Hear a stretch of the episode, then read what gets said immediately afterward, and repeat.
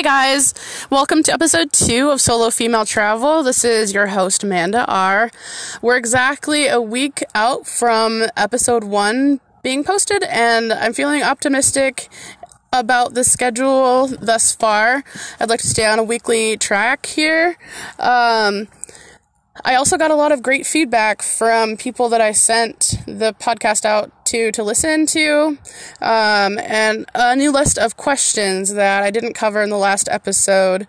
So I would really appreciate it if you keep all of that coming. You can DM me at Solo Female Travel Pod on Instagram and on Twitter, or email me at solofemaletravelpod at gmail.com. I don't know if listeners to new pods really understand how valuable they are to us as new creators um, because it provides us with a lot of content and really we want to just keep it interesting for those of you who are supporting and listening. So thank you very much also, I posted on the Instagram story at Solo Female Travel Pod about um, dog sitting. So I've, I've, been dog sitting for the past few days, and so I've been inside a house, which feels really strange. But we got a pretty uh, gnarly storm here in Central Oregon, and so it was really perfect timing, and it was like r- just uh, perfect to come into a house and uh, enjoy a wood stove and some warmth and TV that's bigger than the size of my phone. So, so I'm uh, I'm enjoying time here. You might be able to hear the dogs in the background. Uh, I've got uh, Wiley and Huckleberry, uh, beautiful silver lab, and a uh, golden retriever on top of my two dogs. We've been dealing with a little bit of behavioral stuff between um, Huckleberry, the youngest of the two that I'm sitting, and my youngest Flint. But they both still have their balls, and they both want to be in charge. As my friend said, everybody with balls wants to be in charge. So, can they be blamed? The answer is yes, they can. But we love them anyway, both dogs who still have their balls and men. Right?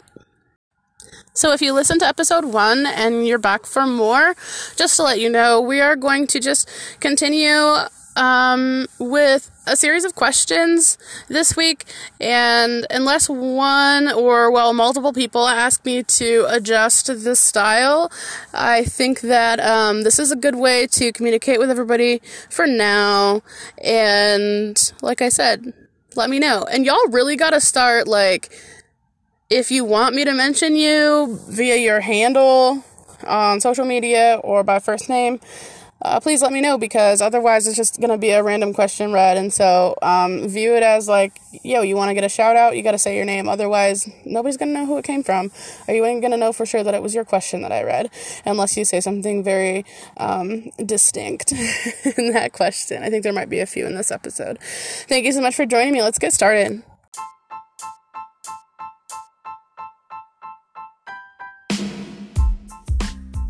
Hey! Welcome to Solo Female Travel, a weekly campfire chat about the experience of transforming from an outsider to a woman of power, paying respect to the great motherfucking outdoors. I'm your host, Amanda R., proudly crushing rural America as a queer woman of color since 1989. This podcast is inclusive of all genders and exists to hold a space for inspirational community members who are passionate about female empowerment. Out the gate, I'm focused on covering topics that range from outdoors womanship, solo travel, mental health, sex and dating, entrepreneurship, activism, and more. Let's hit the trail, y'all.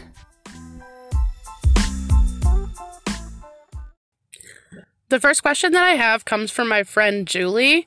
She is what we call in the game of womanhood a bad bitch. yeah, she's a bad bitch. She's from the East Coast. I think the East Coasters and Midwesterners, followed by Southerners, are some of the coolest fucking people around. And so she definitely easily fits into that category. She's one of the hardest worker. Uh, she might be the hardest worker I've ever met. Um, but anyway, and if you don't know that that means a lot to a Midwesterner, then I guess you're just not as cool as the rest of us or an East Coaster. but what she asked me to do, because she is, she's someone who has lived out of a, a vehicle with her partner for years now, and um, she thought that it would be important, and I agree with her to mention and explain what leave no trace means. So, leave no trace, or often abbreviated as LNT, it's a set of outdoor principles that was created by the Leave No Trace Center of Outdoor Ethics that promotes conservation in the outdoors. And this set of ethics consists of seven principles, and I'm going to list those below. If you are already familiar with LNT, Leave No Trace, go ahead and skip to 20 minutes, and you should be back on track for the more entertaining portion of this episode. So, the first principle of LNT is plan ahead and prepare. This could mean a lot of things. I think it means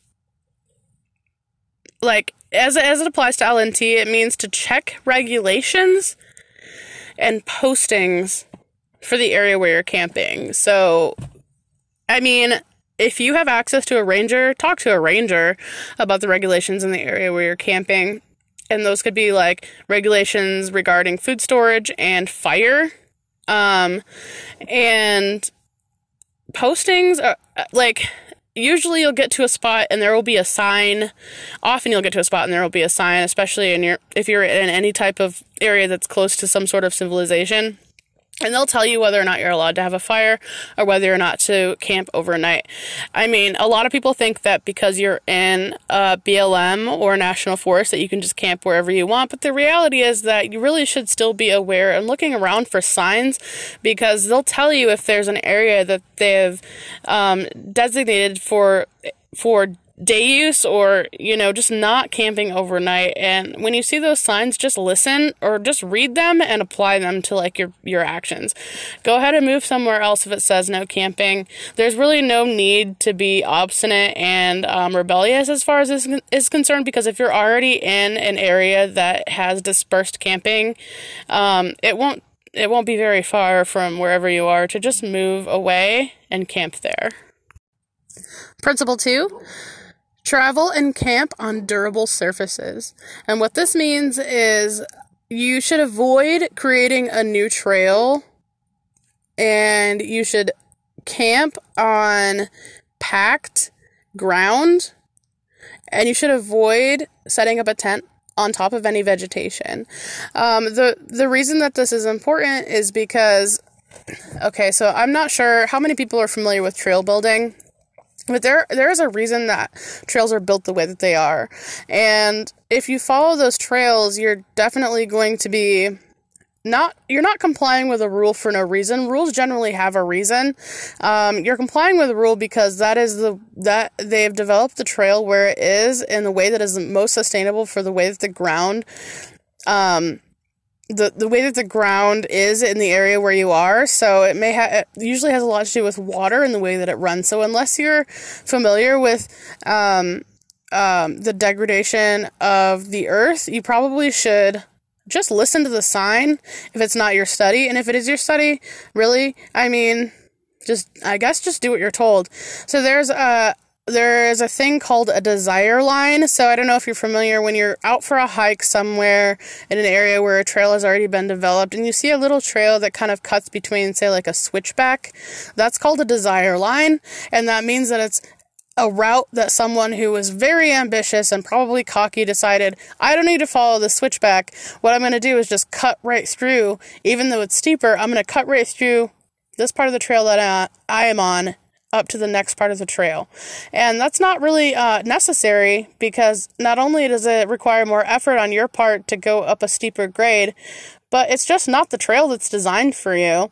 And um, you're already very lucky and privileged to be out enjoying nature. And I think that's an important mindset to apply to being out and hiking and just absorbing everything that the silence, the solitude, and the the uh, pleasure that nature has to offer. So, yeah, um, go ahead and travel on trails that are already developed. And as far as hard surfaces go and not camping on top of vegetation, you want to camp in already developed areas whenever possible because you don't want to encourage anyone who came behind you to camp on top of vegetation because that vegetation is important to the ecosystem where you're at. So go ahead and uh, this advice is to just use a space that's already packed dirt. Principle three dispose of waste properly. Waste includes food, trash, and human waste, as well as pet waste. So we'll start with food. Um, I've camped with a lot of people who do not find issue with peeling an orange or an apple or an egg and just disposing of the shells right where they're camping or the peels wherever they're camping. However, um, the idea that I like to use in order to keep my impact minimal is that anything that I consume, I keep with me. And that actually really does um, minimize the impact that you have on the land around you. So, yeah, food, please just dispose of it properly. You can put it in the same the same container with your your trash and your waste. Trash, same thing. Do not throw trash of any kind on the ground and leave it there. That should be pretty obvious, I feel, but it's really not. I can't tell you how many times I've showed up to a piece of land that looked perfect for camping and then there was there were scraps of toilet paper or scraps of cardboard or something something that somebody used and they did not feel like packing out and disposing of. And they just left it there for the next person to use. And usually that's pretty uncomfortable. I try to move on from a place like that and then return back and take care of that later uh, picking up after someone else which is frustrating but definitely worth it. It makes you feel good about yourself. Um, anytime that you are disposing of waste, you should be 200 feet away from your campsite or any water source. Um, so, we talked about pooping outside in the last episode, and I think that we covered some pretty good ground. Cat holes are something that can be used um, to bury your poop and your toilet paper. They have tools, there are tools that are sold in order to make disposal, like, or to dig that hole um, easier for you, but I just I just can't I just do not feel comfortable recommending it. I think that packing your feces out is actually the the most responsible way to do it. And there are definitely resources online to help you to learn how to do that in a way that is safe for you and safe for the environment. Principle number 4 is leave what you find. That is very self-explanatory. Um, if you're out and you find something that looks cool and you want to take it with you, don't. Number five, minimize campfire impacts. Um, okay, so a good way to do this is to check regulations. We talked about that at the end of last episode. Check regulations for food, storage, and for fire. Um, only use des- designated uh, fire rings. So you see a fire ring, that's what you use. Especially if you're not informed in the uh, way of fire, you need to make sure that you're using something that you're aware of. If you're going to build a fire pit, you should definitely um, clear the ground from anything flammable with with around like a five foot radius around your where you want to set up your campfire. And then if you're going to gather wood, uh, gather dead wood um, things that are already on the ground, it, they're ideal. Um, and just don't. I think that it, I think that would be very informative to do a lot of research about how to have fire um, in on national land uh, for you to feel comfortable doing that. I don't think that anybody should go into building a fire carelessly, especially because, like I said last episode, so many resources and taxpayer dollars go into go into the funding of wildfire management. Um, when you do get done burning your fire, burn the coals down to ashes. And then once those ashes have cooled, spread them out within the ring that you've created for your area. If you have any further questions, which I'm hoping somebody does, about how to have a safe and responsible fire, please DM me at Solo Female Travel Pod on Instagram or Twitter or at Solo Female Travel Pod at gmail.com. I would be happy to go over the findings that I have from the internet or from the experience that I have working in this fire suppression industry. And please, please note that if you're going to be hiking, camping overnight, that it's important to check regulations in the area where you are for food storage.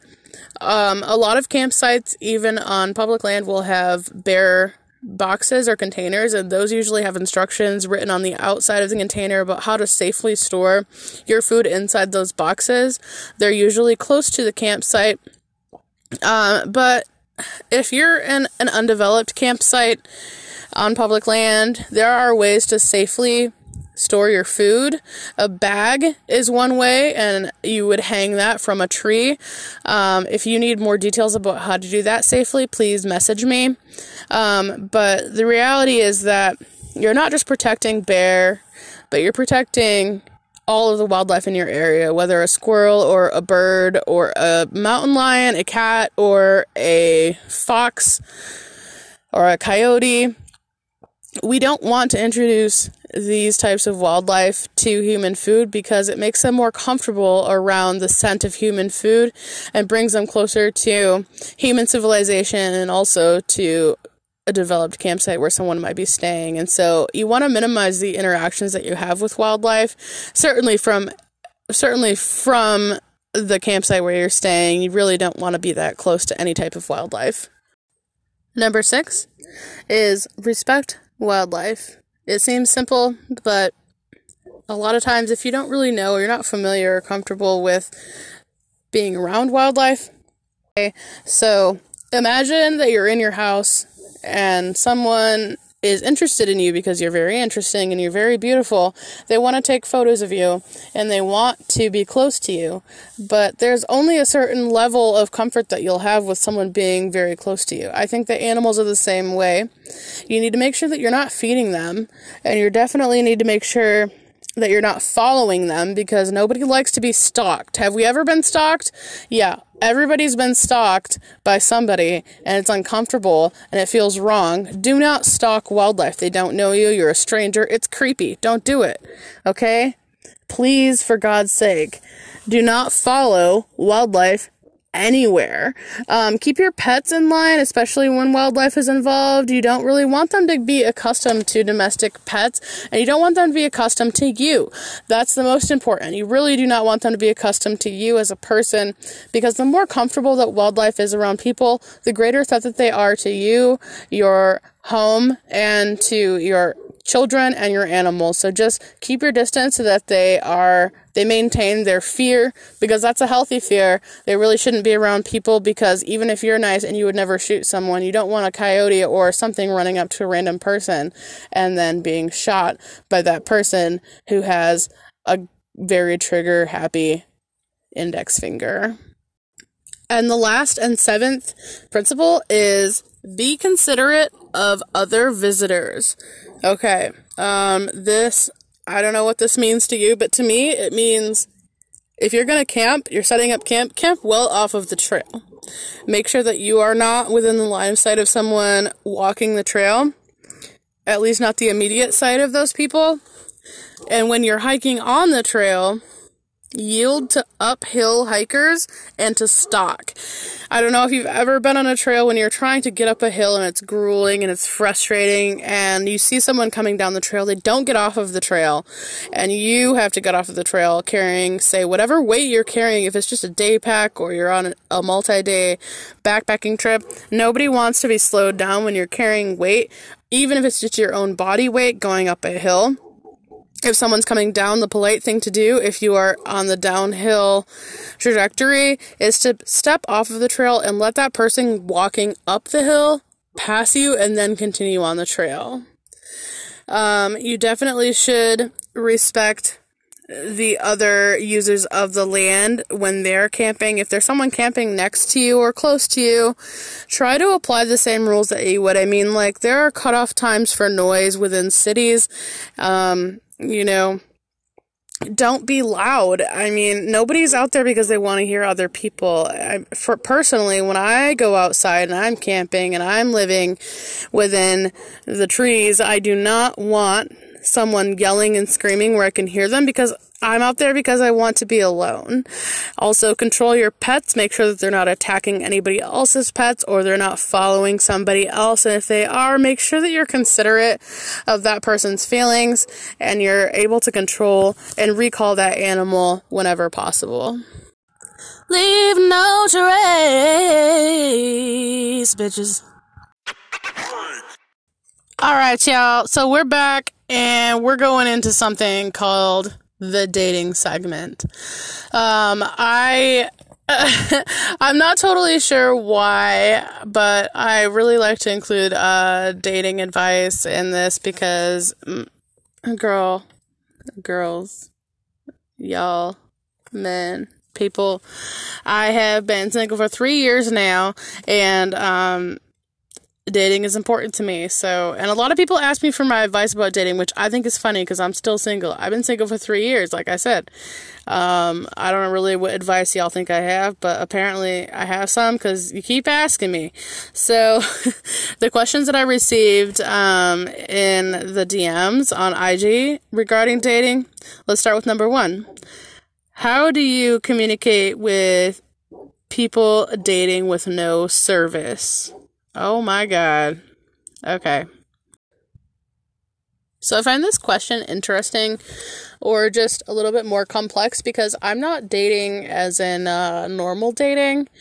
Um, the partners that I have are usually casual and like I've said before, I've been limiting that as much as possible because um, coronavirus is real and it kills people, which means that I have to be careful with the people that I select in terms of having sex with. Um, so I have uh, partners that I have sex with, but I'm not seriously dating at this point. Um, and I think that it, I think that uh, the question that was asked regarding no service uh, the answer depends on the capacity in which you're dating the person you're dating.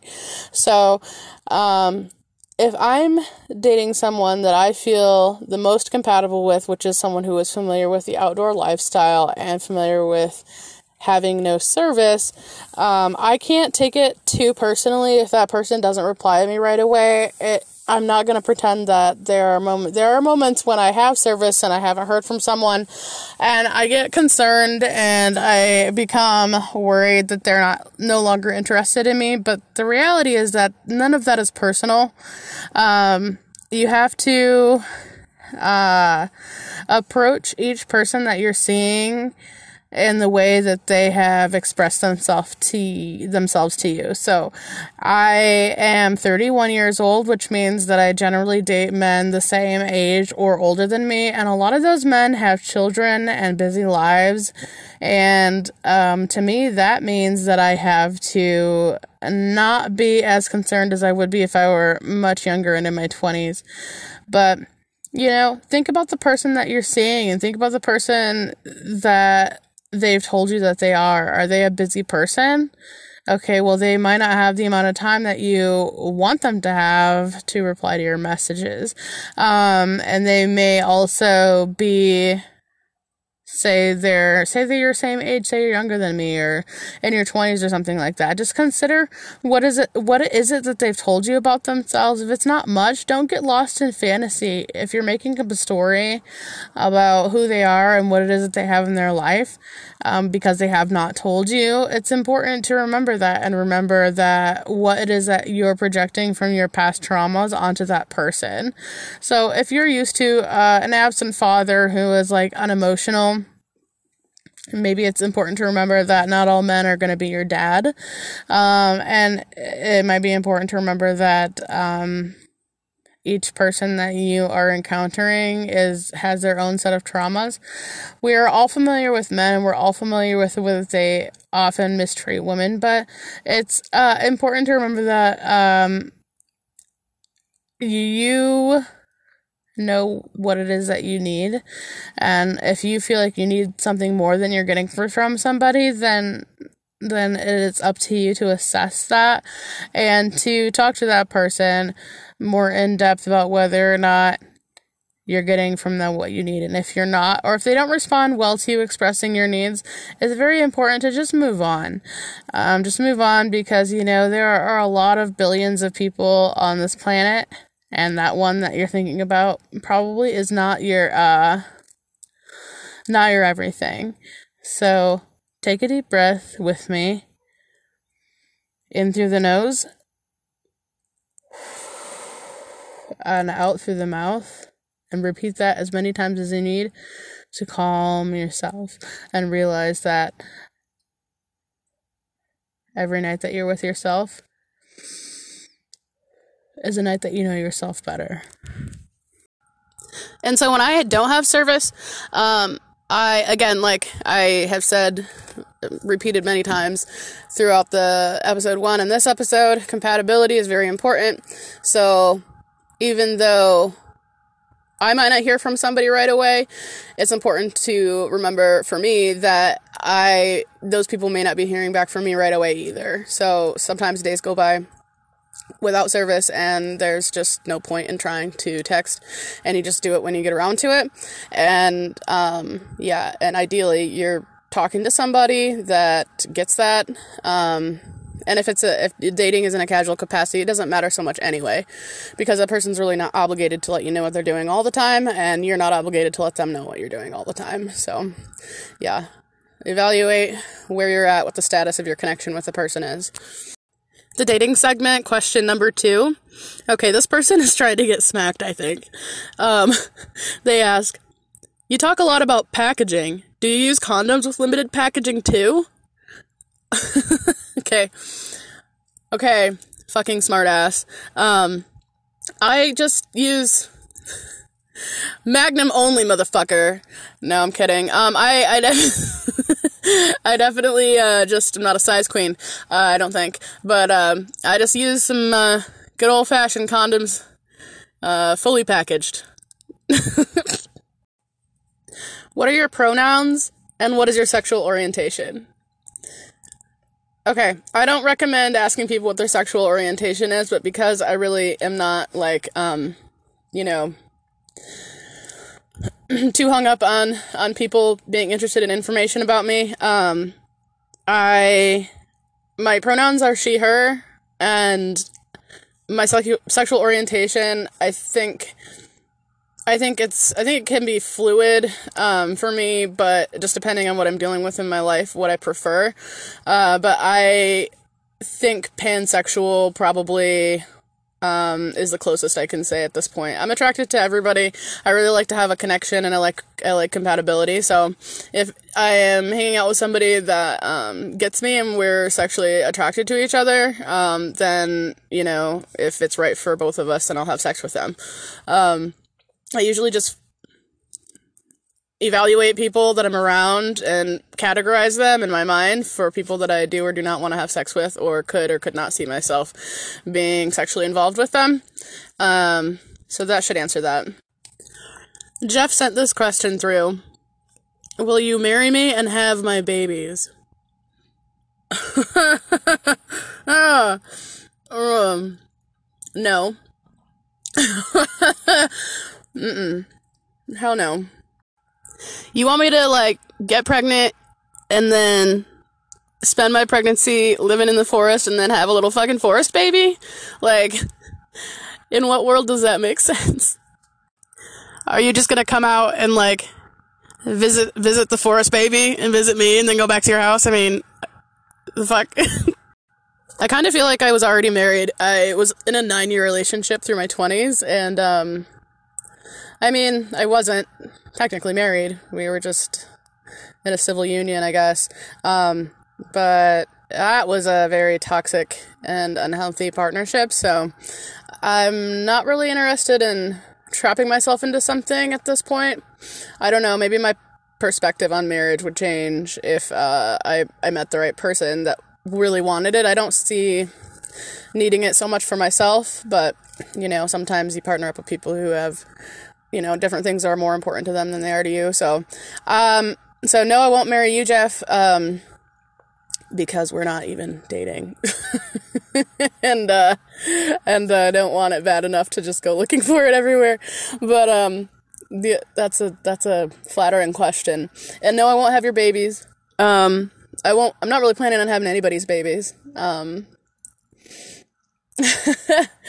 I, you never can say never or shouldn't say never um, because you don't know i don't know how i'm going to feel you know in five ten years but um, at this point it just doesn't really it, i don't see it for myself. I like being an auntie um, to like my friends children or my own nieces and nephews. Um, i like uh, sometimes you know like if i i've dated uh, people with children um, pretty seriously, and when it's finally appropriate to uh, meet up with their kids, I like their kids. You know, um, I just think that in that capacity, I'm I'm a better support to those those people or to those little people. So I don't know. I just don't really see it for myself, but um, yeah, you know. Have you ever done sex work? Yes, I have. Um, with two different men. Uh, one man, um, I didn't really. It was more of a trade for um, trade for goods, a trade of service for goods rather than money. Um, so yes, I've done that uh, with that person, and then there is one person that he's an older gentleman that um, Thankfully, it's a, it's a no contact situation. Usually, what he does is he calls me up from where he lives and asks me to talk him off over the phone. So that's nice. Um, uh, what he does is uh, now that I live outside, he will put me up in a hotel um, and then call me. and uh, all I have to do is like um, rub one out um, and just the sound of like the female orgasm gets him off, which I mean, you really couldn't ask for an easier couldn't ask for an easier uh, job.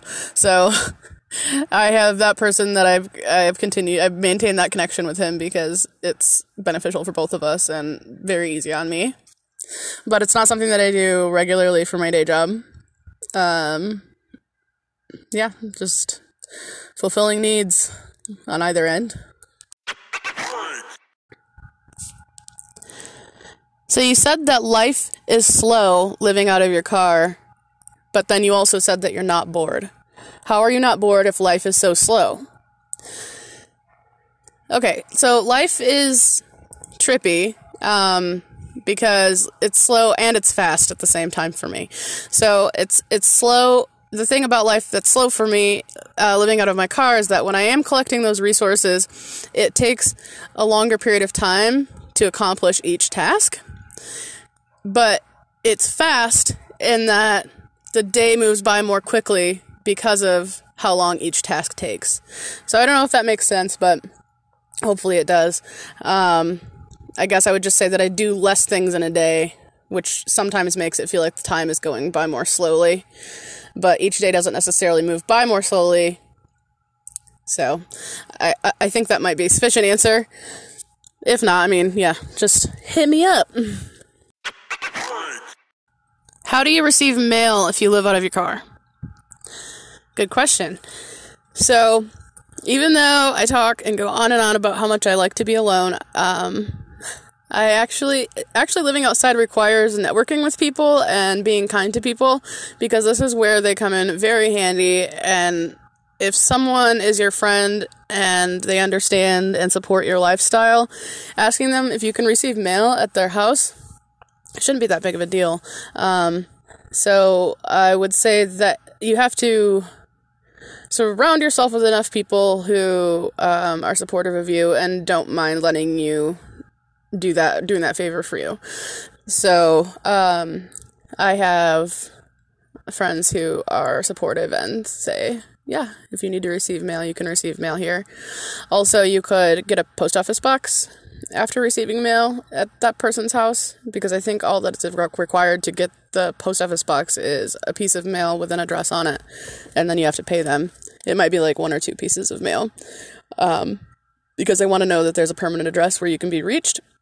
But um, but yeah, that's how that's how they um, allow that, and I've done that before too. You said that you were in a cult, and then you didn't elaborate. What are we supposed to do with that? Question mark. oh man. Okay, so the yes, I was raised in a cult. Uh, um, this is a big issue, so I'm not gonna tackle the entire thing in this episode. I'm thinking I can answer one cult question per episode for the sake of time. Um, so yes, I was I was I was raised in a cult in Central Michigan. Um, and I was excommunicated from that cult when I was 18, and you'll never guess what for. Sending inappropriate text to a boy. And that boy happened to be the pastor's grandson, so I definitely got kicked out.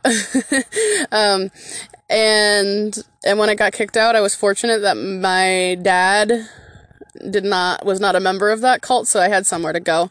A lot of people get kicked out of those fundamental um, religious groups where they practice excommunication. What that is is where you're completely cut off from everybody that's in the community, the religious community, um, because they one of the one of the rules is that the the group has to make, remain insular, and so they do not um, fraternize with people outside of the cult or people that have been kicked out or you know or have left. Um, so uh, oftentimes, people who are raised in cults like that, um, both of their parents are there, so they don't have anywhere to go. And I was very lucky that uh, I had a way, an easy way out, um, because I didn't have to navigate life completely alone. Um, so I I was able to adjust. I mean, my father is still a very conservative um, religious person, but not to the same extreme of the place where I was raised. So I did have somewhere to go and get back on my feet and adjust to the real world. Just a small amount of background on the cults. It's, it's a fundamental Christian apocalyptic style cult, which what that means is that the one of the tools of ma- manipulation for the members that is used by leadership is to implement fear in them of the end of the world um, happening, the apocalypse happening, and um, and so that it's a very it's a super effective tool. It keeps a lot of people there because when you're afraid, you don't really want to make a change. You'd rather stick with what's familiar. So that is that's kind of the basis of the way that they operate. And like I said, we can get into more specific questions in episodes further down the line. This is the last segment, and it's rather large. I was apprehensive to um, discuss this on the podcast just because I don't have any personal experience in this area. But people um, have expressed that one of the biggest um, hurdles to enjoying the outdoors is their fear of large predators. Um, and so I I just opted to go ahead and collect some resources from the internet and read them to you. Um, and these are things that I've heard over the years of being, you know, backcountry, like backpacking. Uh, some of the national parks that you'll visit will make you watch uh, an informational video about how to uh, react if you do encounter a grizzly or mountain lion. So I'm gonna just go ahead and um, read this information to everybody and um, do with it what you will. I'll provide the resources at the end of the episode. So this is in regards to grizzly bears. Um, the first things first, always carry bear spray um, in an accessible place because if you actually are in a situation where you're encountering a grizzly, you're not going to have a lot of time to grab it. You don't want to be digging through a backpack or anything like that. Um, and I believe I read that 40 to 50 feet away from the bear uh, is the best distance to try and create a wall of the pepper spray between you and the animal. I've never had to engage uh, bear spray, but I do carry it with me just because I like, I don't know, I guess it makes me feel safe because I don't carry a gun. So, the second piece of advice don't be stealthy. Basically, like, don't be sneaking around if you think there are bears in the area. Um, make a noise. What I always did when I was backpacking was sing. I sing a lot. Um, so I just would, if I felt uh, nervous for any reason, I just would sing and it would help calm me down and I think make my presence known. Uh, don't, if you see a bear that doesn't see you, don't like disturb it or try to draw your atten- attention, its attention to you. Uh, also, we've been over this. Don't leave food unattended. Um, ever. Don't walk away from your camp with food on the ground or not packaged or hung from a tree um, or in a bear canister. If you do encounter a bear and and it is paying attention to you, don't run. Um, you're supposed to stand tall and confidently. I've read multiple articles online. Some say look the bear in the eye, and others say don't look the bear in the eye. I don't. I think I probably wouldn't. Um, that's just I've read more saying don't look them in the eye than I've read saying to look them in the eye. Um, and if the bear does charge and keeps charging you, you're supposed to like hit the ground basically, fall down on the ground, stomach down, and um, lace your fingers over the back of your neck to protect it, protect your neck. Um, and you want to assume the fetal position or lay flat um, with your knees tucked under your chin to protect your stomach and don't move. If the bear is actually attacking you physically, you're supposed to play dead. And even if the bear um, uh, attacks and then stops, you're supposed to lay on the ground. I guess they're known to linger around just to like make sure that you're dead. So I don't know. This article that I was reading said like lay there for 20 minutes. I have no idea how they came up with that amount of time, but I I don't know. It's probably a good amount of time to lay there and calm the fuck down. Um, and also you can fight back, like punch the motherfucker in the nose and the eyes. Um, it's like a last resort though. And if you do get free, you're supposed to just back away slowly. Again, like don't run even if it was attacking you and it stopped for whatever reason. And on the topic of black bear, um, the same ground rules kind of apply. Um, basically, you want to take precautions to just, you really want to prevent anything happening. So, um, you know, food storage. Make noise while you're hiking, carry bear spray. Um, and so, yeah, some the ground rules for grizzly country hiking apply to hiking where there are black bear around. Um, they are a little bit different behaviorally than than brown bear. Um, so again, stand your ground. Um, they're less aggressive. Black bear less aggressive um, in general, from what I've heard. But you need to demonstrate yourself as large, loud, wave your arms, shout, use sticks, anything you can grab to seem bigger. Um, and yeah, don't, just don't run. Don't climb a tree. Black bear are really good at climbing trees, so if you climb a tree, you're just I mean, you don't really have the advantage there. And yeah, again, last resort, you can just fight fight back. So that's that's everything that I've collected on bear. Um, again, I don't have experience with like having a negative encounter with bear, so this is just information from the internet and things that I've heard other people say. Um, and I mean, selfishly, I almost didn't want to even talk about it because it's like, yo, if you're scared to go outside because of uh, large predators, then that just means that there's more open space for me. I don't have to worry about running into people. But I feel, I think that's, I think that might be selfish. So I just decided to go with it. And then the second part of the segment is about cats. Um, the information that I found on them it's recommended that you hike with a partner um, or in a group. It's just like you're going to be it's less likely that you'll be attacked if you're in a large group of people. Um, if you're hiking with children keep them close to you in the middle of your group or in front of you just to avoid um, having a cat try to pick off your little kid from the back. Um, if you come upon a fresh looking kill, it might be something that a cat stashed um, and was coming back for later. Um, so leave it uh, if you see it. And if you see cubs but you don't see the mom, you're going to want to leave the area right away. You really don't want to be anywhere near cubs. Um, yeah, because the, those uh, moms get real upset when they see you close to their babies. Uh, don't run, same as bears. Don't turn your back. You want to back away, same with bears. This um, cats, I guess, are different. It says that you're supposed to make eye contact and like maintain eye contact with them. Just keep your eye on them. Um, they do move a lot faster than bears, so that kind of makes sense to me. Whereas, like, I don't know if it has anything to do with I don't know how they react to eye contact. I I'm just not I'm not somebody who really studies these animals. I probably should know more as much time as I spend outside. Um, I'm always happy that I'm like tall, a tall, thick person because I feel like they're maybe less likely to want to fuck with me than like somebody really small. Um, so I would be harder to drag up a tree. But um, also, yeah, make loud noises, wave your arms, sticks, try to look as big as you can. Um, and I've read do not play dead with large cats, but protect your neck. Stay standing up. Don't fall down like you do with bear.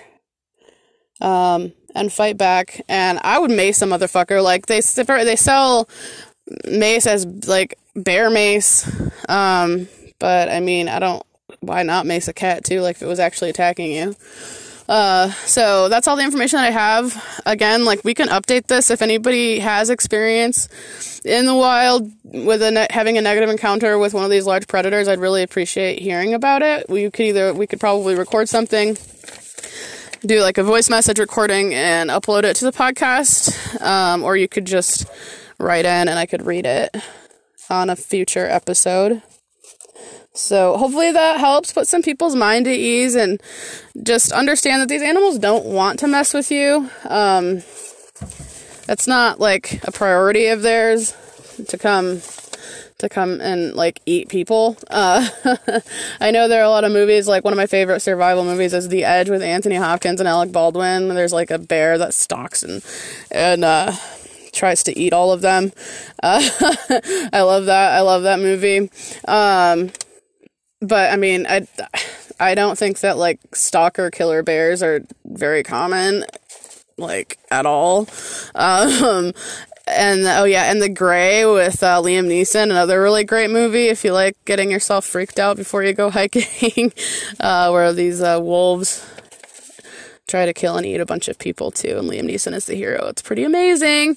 Um, so yeah, hopefully everybody feels comfortable going out with a little bit more information. And this is all these are all things you could just look up online too. It's not like this isn't information that I've collected because of experience, um, but but again, maybe just hearing a familiar voice talk to you about it could put your mind at ease.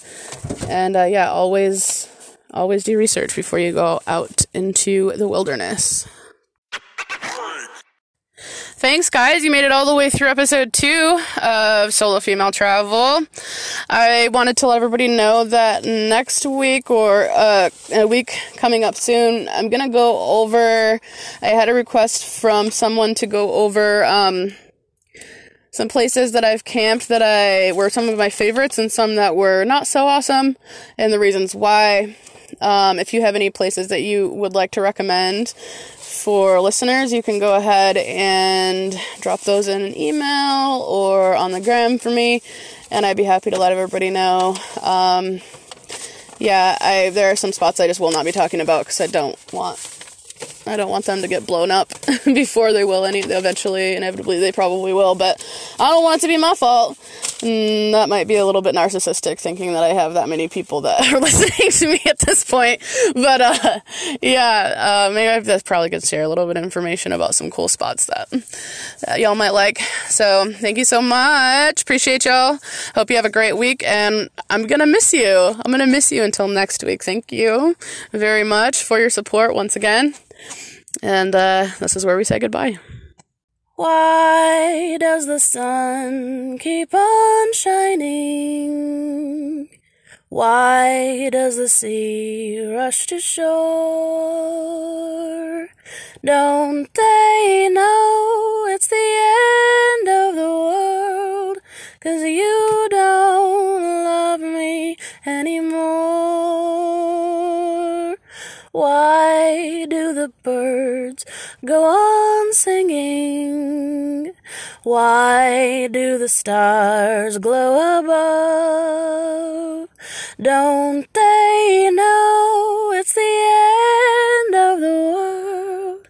It ended when I lost your love. I wake up in the morning and I wonder everything's the same as it was.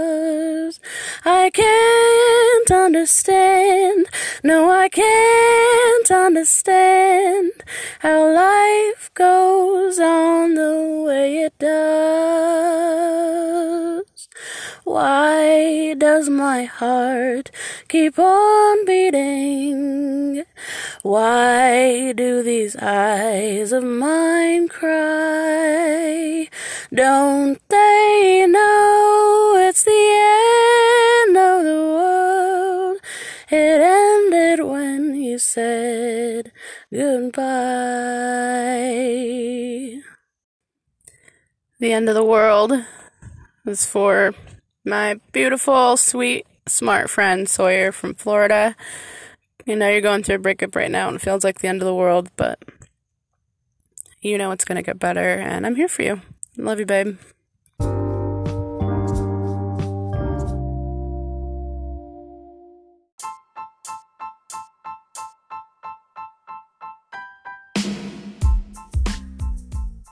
Information on Leave No Trace was cited from the Leave No Trace website and Wikipedia.com, and the information about surviving large predator attacks was from treehugger.com.